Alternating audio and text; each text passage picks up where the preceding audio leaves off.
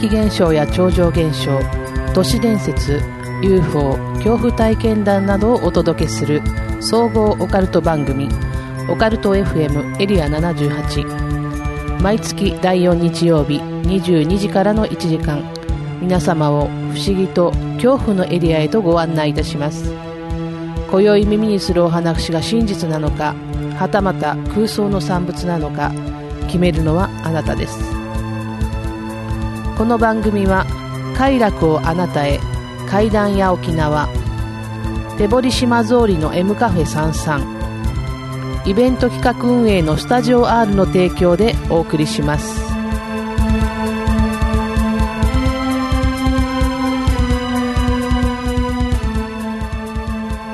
改めましてこんばんは。総合オカルト番組オカルト FM エリア78この番組は怖い話不思議な話を実話から都市伝説などの未確認情報まであらゆるオカルトジャンルを取り扱ってまいります。私エリア78案内人楠木でございます。えー、っとですねあの今月なんですけれども9日水曜日に那覇市坪谷にありますカフェチェロさんの方で階段屋というね階段夜と書いて階段屋というイベント階段イベントですね。開かせていただきました。え、ー、とですねこれは階段屋良健さんと私楠木で怖い話をいくつかお話ししました、えーと、私はですねあの通常イベントでは進行役という形で参加をさせていただいているんですけれども今回はね、まあ、初披露のお話も含めて階段の方を何話か語らせていただきました。え初のカフェでの開催ということで平日ということもありましてねお客様がいらっしゃるかしらっていう不安が、まあ、すごくあったんですけれども、えー、当日はですねいつもごご参加くださるお客様から、まあ、初めましての方もたくさんご来場いただきました。本当にありがとうございました、えーと、カフェの席はほぼ満席という形でね、えー、たくさんの方に来ていただいたんですけれども、まあ、ちょっとね後半の方でお客様の中でお話しくださる方いらっしゃいませんかというふうにお声掛けしたらですね、ちょっと心の温まる、こう、不思議なお話とか、ちょっとこれはどういうことなんだっていうね、なんか少し、あの、結論がわからないんだけど気になるねっていうようなお話とかね、聞かせていただきまして、私もとても楽しく、時間を過ごさせていただきました。まあ、会の方は1時間半ちょいぐらいですかね、で、お開きという形になったんですけれども、その後ね、カフェの方に残ってくださった何名かのお客様と結構ゆっくりお話をさせていただいて、えー、結構ね、このお話ししてるっていうの中でね、いろいろなお話出てきたりして、すごく楽しかったですね。こうやってお客様とこうお話しする機会っていうのが、こうやって作れると、これからもまた面白い会談会ができるんじゃないかなというふに思いました。とね、あの今回有料ライブということで本来放送の方にはあの様子を載せない予定なんですけれどもちょっと触りの部分だけね階段1話分ぐらいなんですけど、まあ、両健さんのお話を、まあ、ちょっと聞いていただこうかなと思います。ではちょっとまずは両健さんの方からお願いしましょうかな、はい、よろしくお願いします。あ怪談屋両健です。えー、っとですねこれはビアガーデンの話っていうくくりでノートには書かれてるんですけど僕の怪談ノートには。僕の知り合いにですね C さんっていうサーダカーの方がいるんです。この方は結構今そうですね僕の友達のお母さんなので結構な年齢なんですけど若い頃からサーダカーでまあはっきり人として見える人なんですけどこの方が OL をしていた時に真夏暑い夜会社のみんなでビアガーデンに行こうっていうんでデパートの屋上で提灯がいっぱい並んでてわーってやってるビアガーデンでみんなで遊びに行ったんですよ。でえー、でみんなで楽しく飲んでるんですけどこの C さんだけやっぱり飲まないんですって。ちょっと変な顔して飲まなくてどうぞみんなで飲もうって、うん、分かったって言っても飲まないんだけどなんでかっていうとこの人が見えるせいなんですけどビアガーデンでみんな大きなこの広いお店でみんなで盛り上がってる一番向こうの端にちょっとホームレスみたいな人が立ってるらしいんですよ。それがあ見た瞬間あ目は合ってないんだけどあこの人生きてる人間じゃないなって感じたらしいですね C さんそれで目合わせないでおこうと思ってこうおとなしくこうちびちび端っこに行ってたんですけどこの、えー、不老者のようないわゆる死んだおじさんおじさんなんですけど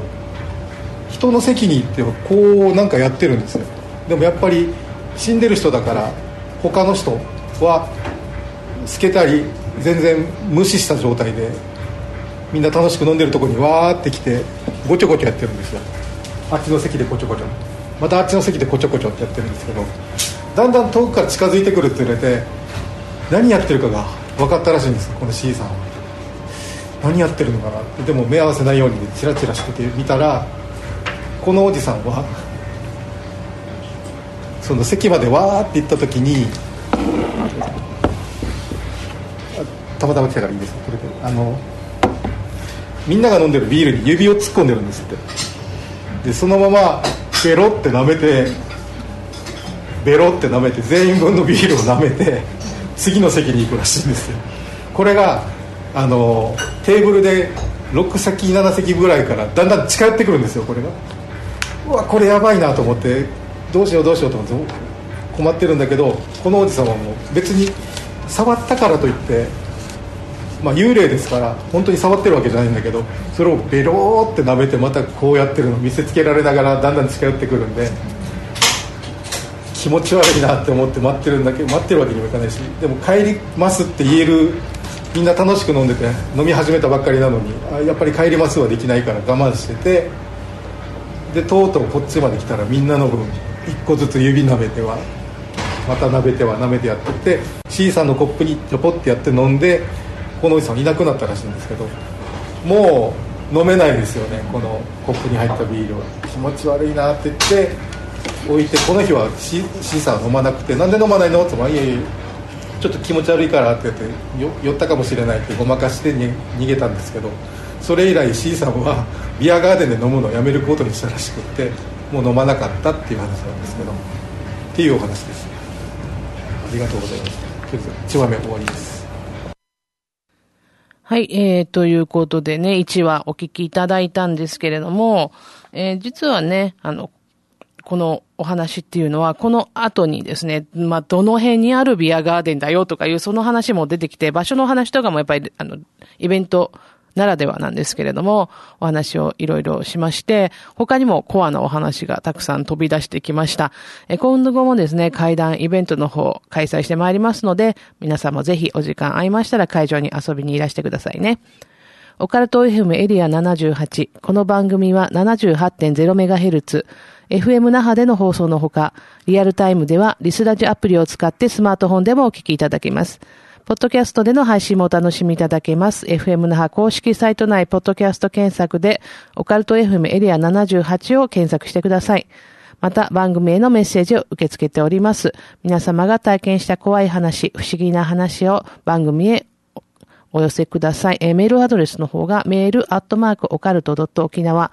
えー、オカルト FM エリア78ツイッターアカウントやインスタグラムのアカウントへの DM もお待ちしております。オカルト好きな皆様とゾクゾクするような番組を作っていけたらと思っております。今日も、今月も最後までお聴きください。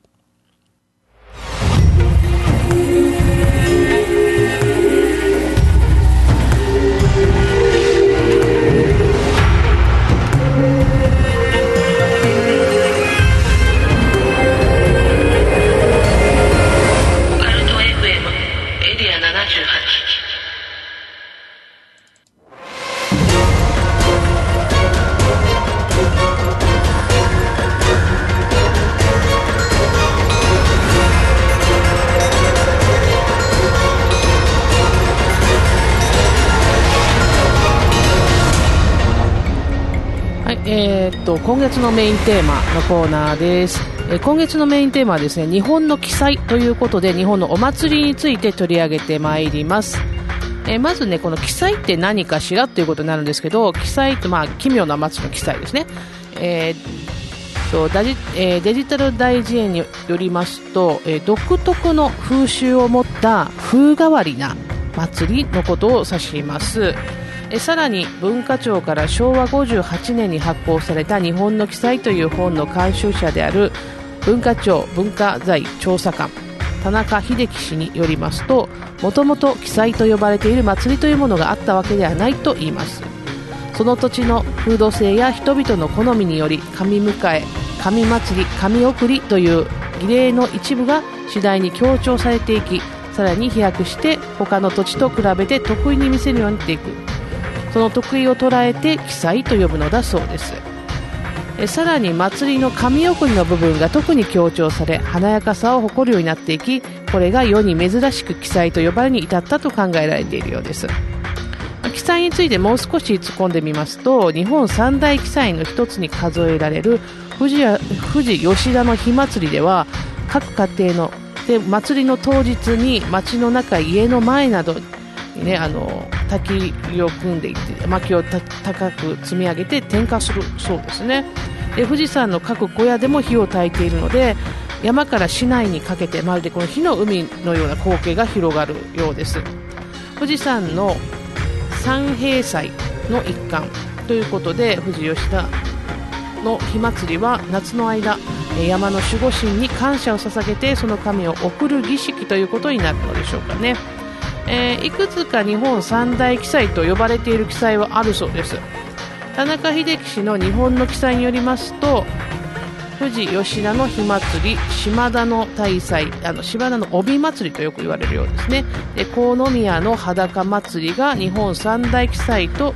いうことになっております。じゃあこの三大記載について、もう少し掘り下げていきましょうか、えー、まず富士吉田の火祭りなんですが開催は毎年8月26とよく8月27日ということですね、えー、場所は山梨県富士吉田市。北口本宮富士浅間神社と諏訪神社で開催されるということですね、えー、富士吉田の火祭りは富士山の山じまいの祭りということで、えこの祭りの由来はさまざまな説があるといいます、え、富士浅間神社の最新の木葉咲夜姫がニニギの御事に見初められて一晩で身ごもった時にニニギの御事に子供の父親を疑われた姫が無事に生まれればニニギの御事の子である。ということで、えー、この2人の新婚生活の御殿である、えー、三殿の八広殿に火を放ったと。で火に包まれながらも無事に3人の子をお産みになったという故事に基づいたという説が1つ。また別の説ではこの崎山姫は火の神である天照大神の子孫を生み火の神あの太陽のお日様の方の火ですね。火の神はあの燃える方の火の神に通ずるという説と他にもですね噴火の富士山の噴火の恐ろしさとか長引人々にこう長くね人々の記憶に残そうということでえー、火を鎮める祈祷の祭りというようなさまざまなこの説があるようですよ。でこの別名をね火鎮め祭りとも言うそうです。で富士吉田の火祭りは正午過ぎになると、え、明神型みこしのお明神さんというものと3メートル四方の台に朱塗りの富士を表す御影の通称の小山さんと呼ばれるみこしが出てきてえー、上吉田地区の氏子中を練り歩くということですね。この富士を表すみこしのお山さんは、えー、浅間狼の荒御霊が乗ると言われているそうです。神様が乗るとね重くさが増すとか西念寺の前を通るときは自然に傾くなというふうに言われているそうです。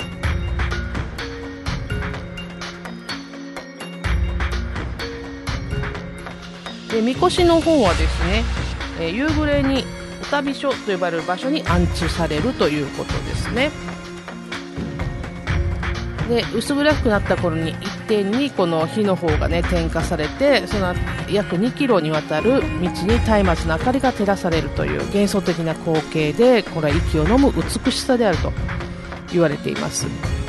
町と富士山はさながら火の海先ほどもちょっと言いました火の海のようでね夜遅くまで光り続けて祭りも盛り上がりを見せるということですね8月26日で富士山は閉山されましてこの夜に5合目までの観光バスが出るそうです。で翌8月27日の午後にこのみこしの方が残芸神社に戻るということですね。その後安産子授け無病息災と祈願する人たちはすすきの玉串を持ってみこしが、まあ、境内に練り歩く後を追っていってね観客も一体となって祭りは最高潮に達すると。いうものになっているようです。でこの8月27日の祭りはすすき祭りとも呼ばれているそうです。それではね次に、えー、日本三大記載の2つ目ですね、えー、島田大祭島田の帯祭りについて見ていきましょう。開催これはね3年に一度だそうです。で静岡県島田市の大井神社の方で開催されて令和4年10月8日から10月10日まで開催されていたということですね。で元禄8年1695年に始まって300年以上も続く祭りなんですって。でこれ先ほども言いましたが別名島田の帯祭りと言います。東海道53次の23番目の島田宿近くで行われるそうです。江戸時代の参勤交代を模したといわれる大名行列では、えー、警護役を担う大役が1件約1.8メートルサイズの2本の大太刀を絢爛豪華な着物の丸帯を下げて練り歩くのが特徴ということですね。え昔この地に嫁いだ花嫁が神社を参拝した後に親子に帯を託して宿場内のお披露目に変えたという説から行列の花形はいつしか安産祈願の象徴ともなったと言われています、はい、で次ね日本三大記載記載の3つ目いきますね、えー、宮の裸祭りです。開催は毎年旧暦の1月13日ということで場所は愛知県稲沢市の、えー、大渡大国玉神社通称河宮です。今年は2月3日に開催されているということです。でこの祭りねあのメインイベントはこの裸祭りって言いますんでね裸男によるえー、直井笹法のともみ合いになったりするので、まあ、新型コロナウイルス感染症の防止ということで、まあ、密着しますからね、こういうのって。2021年、2022年は中止になったそうです。で、2023年、今年は3年ぶりに復活したんですって。でも、やっぱりね、クラスターとか、発生させないということでワクチンの接種回数と交通の検温とかマスク着用とかいうねさまざまな条件を満たす人だけが参加するという形になったそうです。裸祭りは42歳と25歳の厄年の男を中心に晒しのふんどしに白い旅姿の裸男がなんと数千人終わり1円から集まるんですって。で神社の上から水をまきつつわっしょいという寒さを吹き飛ばす掛け声とかもみ合いで、ね、体ね湯気が立ち込めると言います。そういえばこれね寒い時期ね今年2月っていうかもう一番寒い時期にやってるんですよね。こういうのって映像を見たらすごい盛り上がって確かに湯気が出るぐらいね暑そうなんですけど実はすごい寒い時期やってますよね。でもちろんね裸になれない、まあ、老若男女は直い布に氏名とか年齢っていうものを書き込めて笹の方に結びつけると。えその直い笹を担いで群れをなして境内書き込んで皆さんのね願いとかというのを一緒に奉納するんだそうです。でこの祭り実は過去に幾度か死者も出てるほどの激しい祭りなんですって。で50票のもち米で4トンになる大鏡餅の餅つきはお祓いの後えパレードが行われてお披露目され奉納パレードが行われる。で奉納されたお餅の方は切り分けられてね1個100円で授与していただけるようで夏休みをしないという信仰があったり大勢の人がこう行列を作ってこのありがたいお餅をいただくということになっているようです。で河宮神社には紅白の直儀礼と呼ばれる厄除けのお守りもあります。でこの神事であるね、えー、裸祭りなんですけどこの人たち神男神男と書いて神男が皆の厄除けを引き受けて祈願してもらってえその後に咲いた布をですね、えーもらって1年間身につけたりすると1年のあの難を逃れると言われているそうでえ地元の人たちは車やオートバイ自転車などに結んだりするそうです、はいえーと、このこれでね三大祭りちょっとご紹介したんですけれども次はですね河宮裸祭りに匹敵するほどの激しい祭りということでもう一つ今度は長野の御柱祭別名お柱をちょっと紹介したいと思います。このお祭りは平安時代の初期1200年前から開催されているという、ね、古い言われのあるお祭りですね。開催は数え年で7年に一度、まあ、6年に一度ですね。虎と猿の年に行われるということで、まあ、長野県諏訪市、えー、茅野市のあと諏訪町ですか諏訪町でしょうか諏訪大社の方で行われます。御柱祭も毎回のように死者が出ている激しいお祭りです。これも映像でね見たことある方多いかと思いますけどね。えーと、この諏訪神社っていうのは諏訪市中洲の上社と下諏訪町の下社っていうものの総称で、まあ、全国5000余りの文章を持つ総本社として親しまれているということです。でこれはですねあの祭りはね山から切り出したもみの巨木をこのこれら諏訪神社の各地にこう4本ずつ立てるっていう行事なんですよね各社にね、えー、この行事っていうのも実は日本三大規制に数えられることもあるらしいです。で祭りの前の年の4月中旬にですね上社の方で御柱の見立てが行われるんですって。で下社の方では祭りの3年前に仮見立てをしてえー、本見立てはね祭りの2年前に行うということで結構ね長い時間をかけて木をね選別していくんですね。えそれから祭りのある年の2月16日に抽選式が行われて上社に立てる8本のもみの木を引く旧18家村の組分担役割分担が決められるんですね。御柱祭は準備を除けばもみの木の山出しから始まり2ヶ月余りにわたって行われる行事ということです。このお祭り別名喧嘩祭りと言われていて荒々しい振る舞いを見せる珍しい祭りと言えるでしょう。でちょっとね連続で荒々しい祭りということで、えー、ご紹介したんですけど今度はね本当に奇妙なお祭りと言われるようなものを見ていきましょう、えー、これはですね1つ目はキリスト祭りですね。開催は毎年6月第1日曜日で場所は青森県信号村キリストの里公園ということで今年はなんと4年ぶりに開催されて祭りを待ちわびているファンが県内外から詰めかけたということです。でこのね霧に包まれた青森県にある神秘的な信号村なんですけどこの村には1935年頃にねイエス・キリストの墓が発見されたと言われているのでこれオカルトファンは、ね、皆さんよくご存知かと思います。ゴルゴダの丘に十字架に貼り付けにされて死んだと思われているイエス・キリストなんですけれども実はその時殺されたのは弟のイスキリで実は密かに日本の青森に流れ着いていたという話ですね。でこちらの場所は信号村と言いますがもともとはヘライ村と呼ばれていてこのヘライがヘブライがなまったものだと言われています。この地域では父親のことをアヤまたはダダと言い母親をアパまたはガガというそうです。これはアダムとイブがなまったものだと言われているそうです。さらにね子供を初めてその人に出す時墨で額に十字を書いたり足がしびれる時も額に十字を書くんですって。そしてダビデの星が代々家紋としている家もあるということです。でキリスト祭りってどういうの祭りかというと、まあ、キリストっていうことなんでね賛美歌が歌われたりとかねそういうイメージを持たれるかもしれないんですけどこの地方に伝わる盆踊りを踊るということなんですね。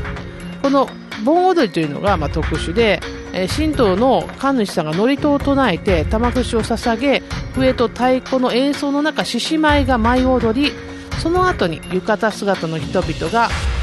ナニャドラヤを歌い踊るということでこのこれがキリストの御霊を鎮める慰霊祭としてキリスト祭りと呼ばれています。この盆踊りのナニャドラヤはあの歌詞っていうのが意味不明と言われていますね。ただこれヘブライ語じゃないかって言われていることでまあこれはねオカルト好きの人たちも大好きなね、えー、話の一つでもありますよね。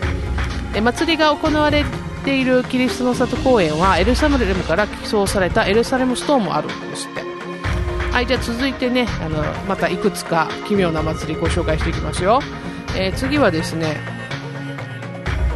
通称おほほ祭りと呼ばれている遠洋土神事というものですね。開催は毎年5月4日なんですがこちらは愛知県名古屋市の熱田神宮で行われているものです。まあ、境内の明かりを消して真っ暗な中熱田神宮の4カ所を回り喜びを込めておほほと高笑いをする神事のことです。全員が一斉におほほと笑うためおほほ祭りと呼ばれていることということですね。この熱田神宮と言いますと、えー、三種の神器の一つである、えー、草薙の御剣がありますがこちらがね熱田神宮に帰った故事を伝える1300年以上も続いている神事なんだそうですよ。じゃ続きましておしろい祭りというお祭りがあります。福岡県朝倉市、え、大山積神社というところで毎年12月2日に行われるこれも300年以上続くお祭りだそうです、え、大山積神社のことをもう山の神と呼んでいて、え、元来山の神というのは女性、女の神様と言われているそうです。その女の神様が化粧することを由来していてお城を塗ると言われていることからおしろい祭りというふうに由来していると言います。おしろいには粉にした新米を水で溶いて顔に塗るそうです。しかしこのおしろいは家に帰るまで顔を洗って落としたりしちゃいけないよと言われているそうです。豊作などを感謝して来年の五穀豊穣を祈願するお祭りということですね。はいで次がねちょっとこれも不思議なお話で、えー、あお話じゃないですね。不思議なお祭りでじゃらんぽん祭り。で別名が葬式祭りっていうんですって。これは埼玉県秩父市諏訪神社下久名、え、公会堂というところで行われてこれね、えーと今年はなんかコロナの関係でもあってこう中止になったというふうなことが書かれていましたがこのお祭りっていうのは午前中にチャンボラジャン、チャンボラジャンとかね楽器を鳴らしながら僧侶役の人が適当な即席のお経を唱えながら模擬葬式を行うとその後、諏訪神社まで暗い道をみんなで歩いていて人死供養の三角巾を巻いた幽霊役の人が生き返って最後に万歳をして終了というお祭りということでょっとなかなかねまさに奇祭って感じがするんですが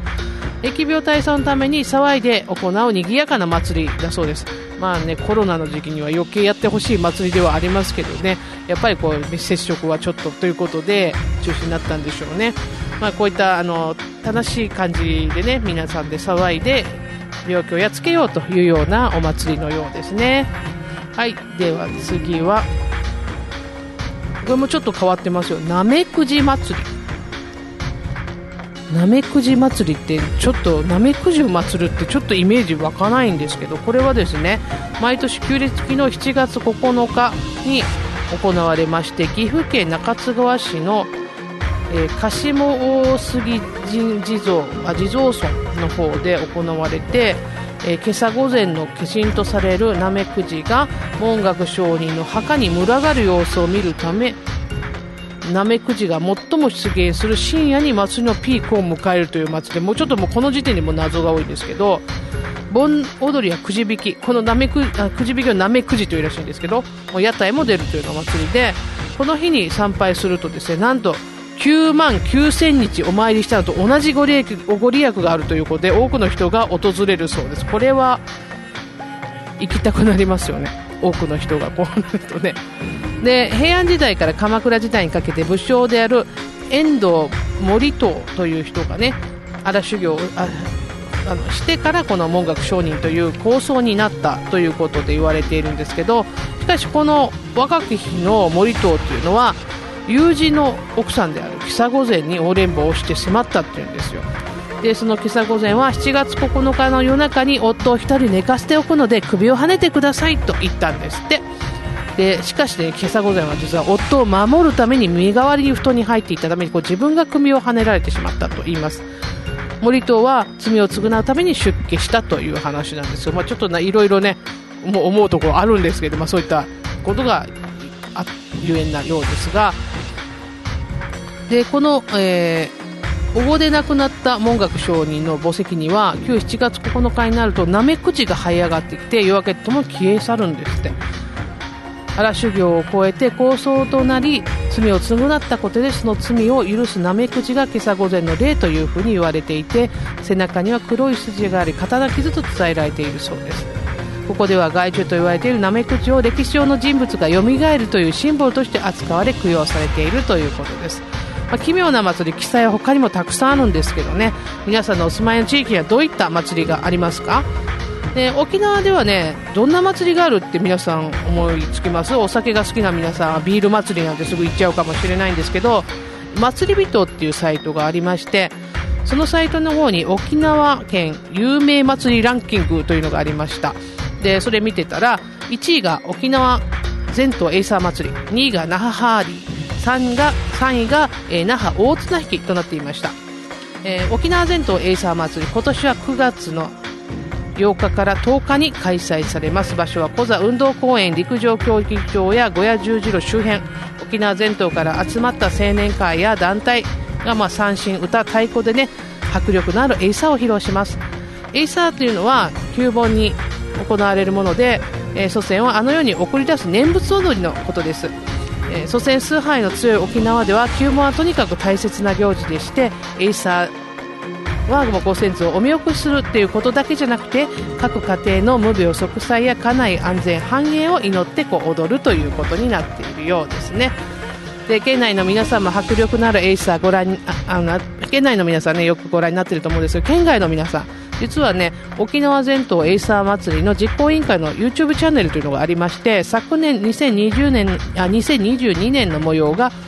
アップされてますので興味のある方ねぜひご覧になっていただいて機会があればエイサー祭りの時期に沖縄に遊びに来てこの迫力のあるエイサーぜひ楽しんでください。今月は日本の奇祭ということでさまざまなお祭りご紹介してまいりました。いかがでしたか？皆さんの地元のお祭りどんなものがあるでしょうか？もしよければこれなんか記載なんじゃないかなっていうのがねあれば私の方にも教えてくださいね、えー、今月のメインテーマ日本の記載でした。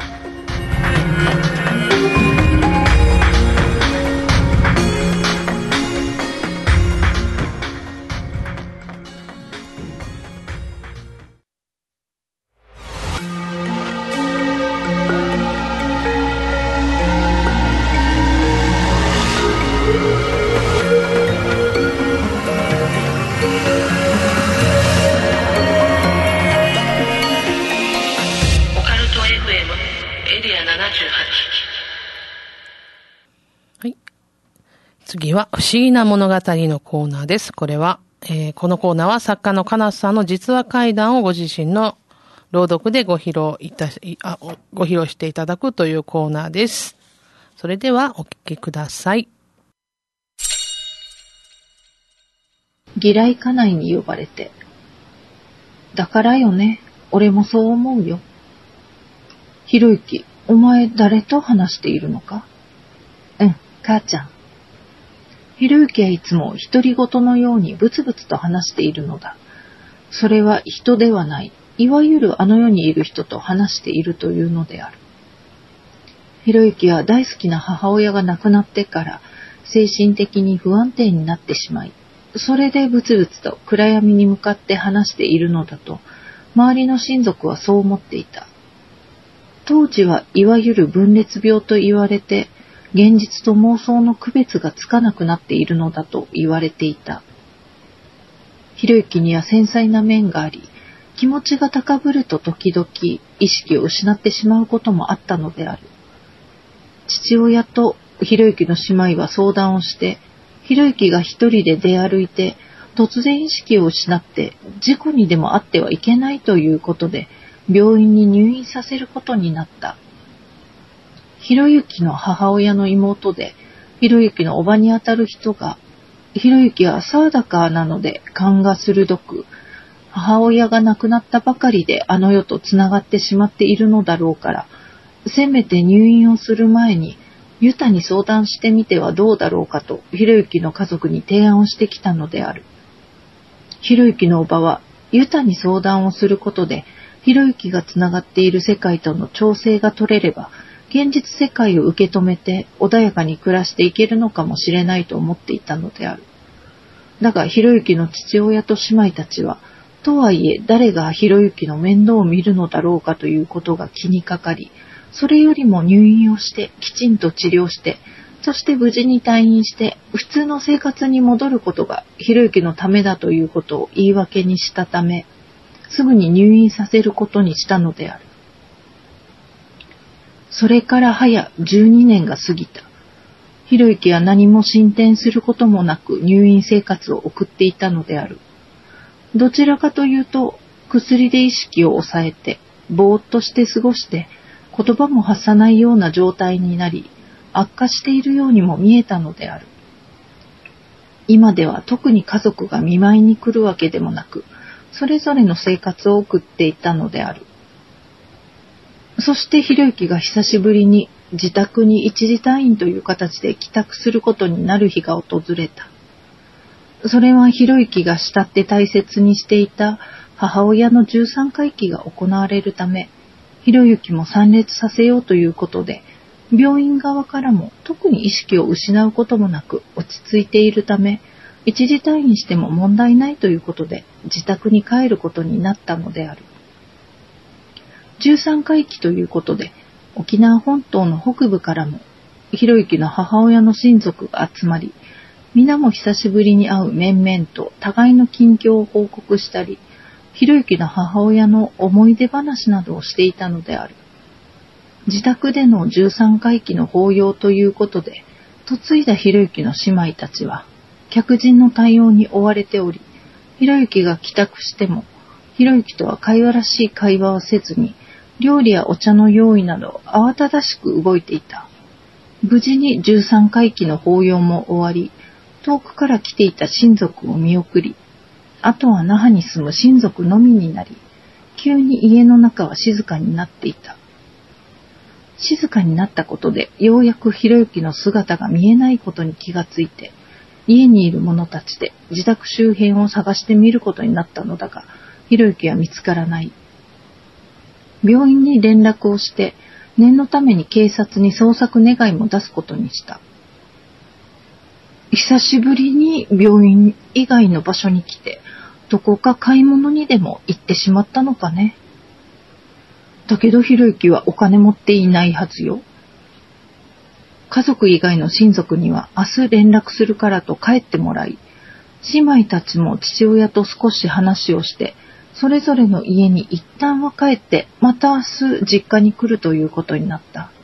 そして翌日の明け方頃、那覇の警察署から連絡があったのだが、ひろゆきが波の上の浜辺で死んだ状態で見つかったということだった。続く。はい、いかがでしたでしょうか？以上、今月の実話怪談不思議な物語でした。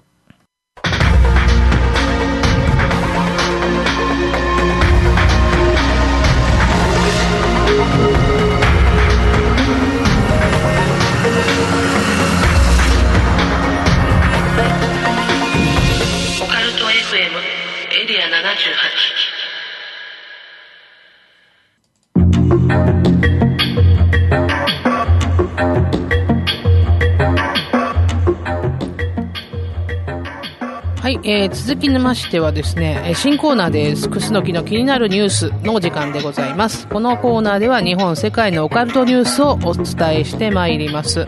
はい、まずは一つ目のニュースです。7月30日のギズモードジャパンのウェブサイトよりご紹介いたします。えー、タイトルの方が、少女の霊に取り憑かれた木馬オークションに出品されるというタイトルで、これはちょっとドキッとしますよね。で、どんなお話かと言いますと、記事の内容をご紹介します。えイギリスで美術品を競売にかけるザ・カンタベリーオークションギャラリーズでは、1940年代にゴーストハンターが高齢術に使っていたという呪いの木馬、ロット702が出品されますということで、これは競売開始が7月30日、想定落札価格が200から300ポンド。約3万6千円から5万4千円ぐらいという手が出そうな価格帯ですが落札した暁には漏れなく少女の霊がついてきます。出品者は高齢術師ゴーストハンターのディック・ゴッテン氏のひ孫でケリーと名乗る人物。落札者には呪われということを知らせておくべきだという希望があります。入手してから公開されては気の毒ですからね。木馬は代々家に受け継がれてきたものゴッテン氏はアンジェラという名前の少女の霊が木馬で遊ぶのだと信じていたそうですこの木馬はいつも特定の部屋に置いてあるのですが、ケリー氏によれば、家を留守にして戻ってくると、元の場所から離れた踊り場に木馬が移動していることがあったそうです。この木馬が置かれた階から人が歩き回る騒音が聞こえてくることがよくあるんですって。賑やかな木馬ですね。今回の出品は呪われているのが理由ではなく、10歳の娘さんが木馬に興味を持たないからというもの。というのが、まあ、記事の内容です。これ落札者いたのかっていうことで、あの、調べてみたんですけど、ちょっとネットではね、この後日談みたいのがわからなくて、でも多分そのうちわかるんじゃないかなとか思ってるんですけど、これね、サイトの方に木馬の写真があるんですよ。不気味ですよ、やっぱり年代物の木馬なんでね。で、興味のある方ぜひこのウェブサイトの方見ていただきたいんですが、ヤフオクでね、呪物って検索すると、まあ今ね、呪術廻戦、今、今第2期アニメやってますけど、呪術廻戦の関連グッズが多く見られるんですね、少ないの指とかね。で、その中でね、あのー、こうかいくぐってね、呪術廻戦以外のものを探していくとですね、いくつかやっぱありますね。で、その中でちょっと気になったものを紹介しますと、えっとね、もの、品物のタイトルが、呪物、正規を吸い取る駒っていう、駒って回す駒ですね。これなんか出品者のおばあ様が中国旅行のしてる時にね、手に入れたそうで、この駒を作ってきた人は子供を亡くしたことをきっかけに何かに取り憑かれたようにね、駒を作っていたんですね。で、このおばあ様は村の方に無理を言って譲ってもらって、その後一番こう大切にしていたものなんですって。で、まあ、おばあ様はもう亡くなられているので、不明点が多くあるということなんですけど、まあ、出品者はね、気持ちが悪いと感じているようで、えっ、ー、と、開始価格が1万円で、え、収録日現在まだ落札はされておりませんでした。私はね、別に見た、写真見た感じ、綺麗な装飾の施された竜の装飾が施されたコマだ、コマだなっていうイメージだったんですけれども、これちょっと、はてなって思ったのは、おばあちゃんの形見じゃないですか。おばあちゃんの形見をヤフオクで売りますかねと思って、でもそこまでして手放したいということは、まあ、詳しくは書いてませんでしたが、この人にとっては本当にこの嫌な感じ、正規を吸い取れるという感じがあったのかもしれませんね。で、もう一つね、ちょっと不気味なもんがありましたよ。えー、エコイ族仮面の、エコイ族仮面、生首のヘッドドレス。もう生首ってきましたよ。で、アフリカのエコイ族っていう黒人のこの、あの、部族ですね。えナイジェリアの方にある、いる部族なんですけど、え、これが人間、この部族の方が作った人間の生首を模した、まあ、生首じゃないですよ、生首を模した頭の上に乗せるこの飾り物みたいですね。昔は本当に人間の生首使ってたんですって。もちろん今そういうの禁止ですから、動物の皮を貼り合わせて人間の生首を模しているっていう風になっていまして、え、こちらですね、えー、開始価格2万8800円で誰も入札しておらず、えー、私が収録前に見た時にはまだありました。で実はこのエコイ族って本当に検索してみるとたくさんの仮面の画像が出てきますね。まあ興味のある人見てみてください。まあ、呪物といったら特殊なものって気もするけど、今はね、インターネットの世の中で呪物も世界中から手に入れられる時代になっちゃいましたね。まあ、真偽のほどは定かでないにしろ、そういった曰くなる品物が興味あるなっていう方は一度オークションサイトで購入してみてはどうでしょうかでは続いてのニュースですペルーの村人を襲い続けた2メートル ,2 メートル超の空飛ぶエリアンの正体えこれは8月13日のトースポウェブより引用させていただきます。1ヶ月前からペリーの小さな村を襲い続けた7フィート約2メートル10センチで空中を浮遊するエイリアンの正体は違法な金採掘集団だった。ペルーメディアラジオプログラマデル・ペルーノティアシアス、えー、通称 P RPP が先日報じた。1ヶ月前からペルー北部ロレート県のジャングルの中にあるアルトナナイ村を怪物が襲い出した。先住民族イキトゥが住む小さな村だ。怪物は身長2メートル10センチで1メートル以上空中を浮遊し村人に襲いかかってきた。村人が狩猟用の弓などで反撃しても全身をが装甲のようなもので覆われており傷一つ負わせることができなかったという。村人はエイリアンだ。伝説のロス・ペラカラス。かっこ皮を剥ぐ妖怪。あ皮を剥ぐものだ。と恐怖に怯えながら1ヶ月を過ごした。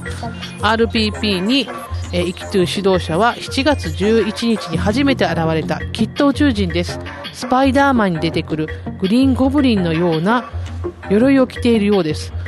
私は奴を2回襲ったが倒あ撃ったが倒れませんでした。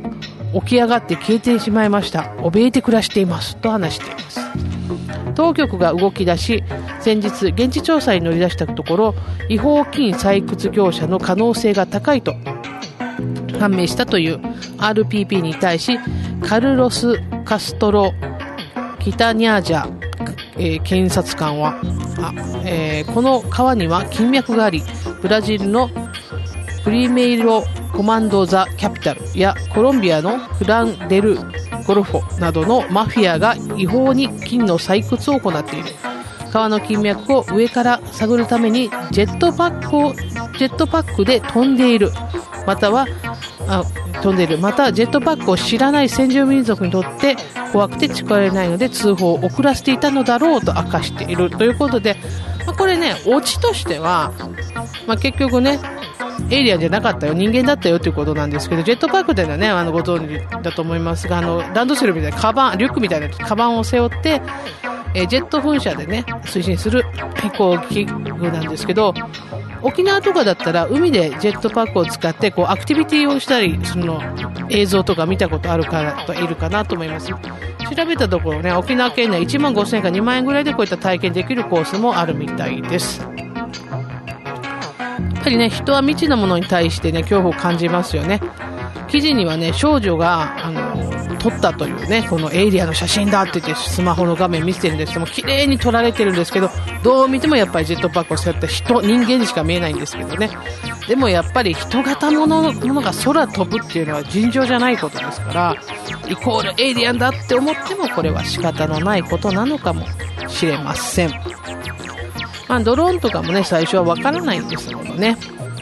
はい。で、最後のニュースです。8月17日、ギズモードジャパンから配信されたニュースから引用させていただきます。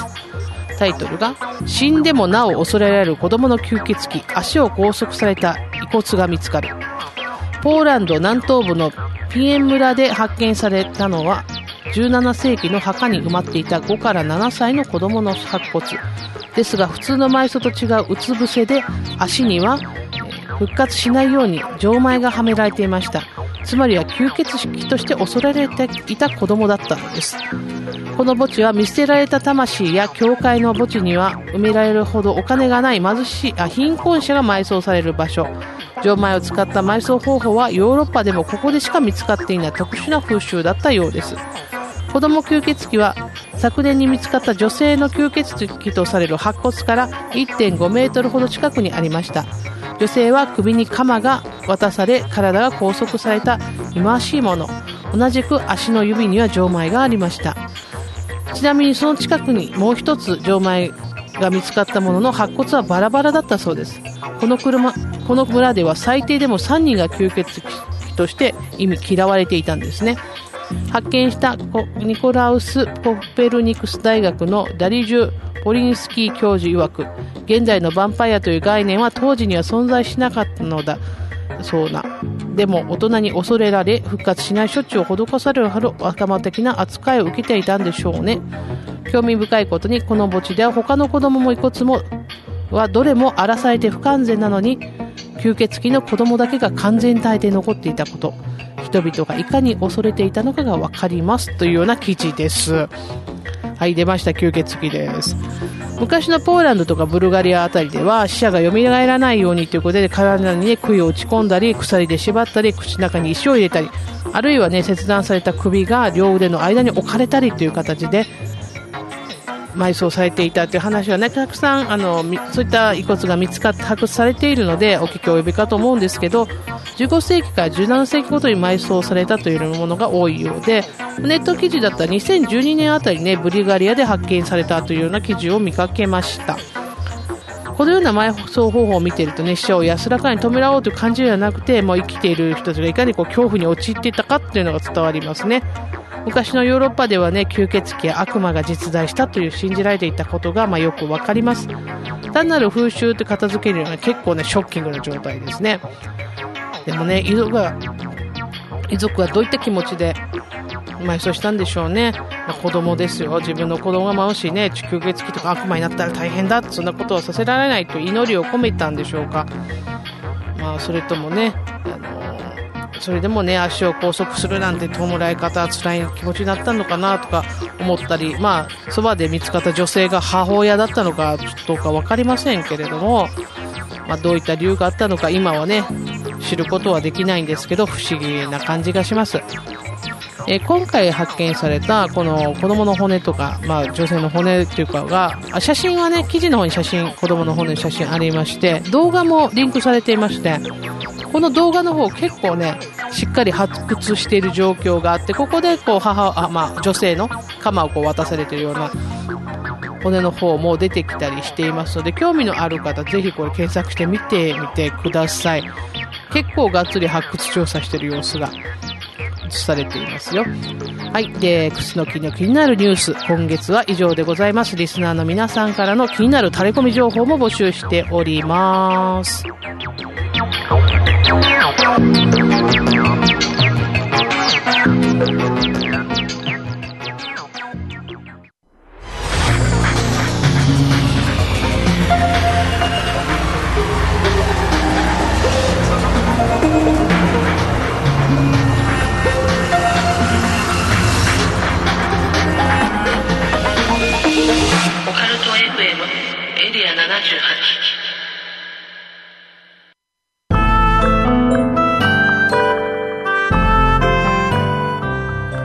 エンディングのコーナーでございます。はい、えー、今月はですね、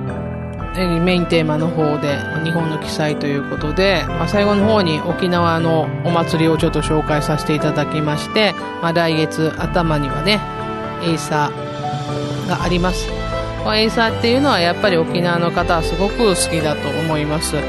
ああいった音楽を聴いてるとね、まあ、あれでしょうちむどんどんってやつですね。まあ、そうなってくるということでしょう、はいまあ、興味のある方ネットなんかでもねたくさんいろんなエイサーの動画出てます。本当に迫力があります。興味がある方は、まあ、ぜひ本場で見ていただければなと思ってちょ那覇とかではあんまりね感じないんですけどやっぱり沖縄市はねすごいですよ。あのエイサーの街と言われてますけれどもね、え沖縄市で本場のエイサーを感じていただければななんて思いました。はい。えーと、もうちょっとね、もう今年の夏はね、うちの番組で実は夏にあんまりイベントやらながちといいますか、やってないんですけど、初めて夏場にちょっと会談会もできてね、いい夏だったなと思っていますが、まあ夏まだまだ暑い、暑いと言っても、今や内地の方が暑い状況なんでね、えー、県外の皆様もどうぞまだまだ暑い日続きますけれども、体調崩されることのないように、もう一頑張りしていただければと思います。この番組は快楽をあなたへ階段や沖縄手堀島通りの M カフェ33イベント企画へのスタジオ R の提供でお送りしました。それでは来月も第4日曜日9月24日22時にお会いしましょう。案内人は楠木でした。今宵耳にした話が真実かどうか決めるのはあなた自身です。それではおやすみなさい。良い夢を。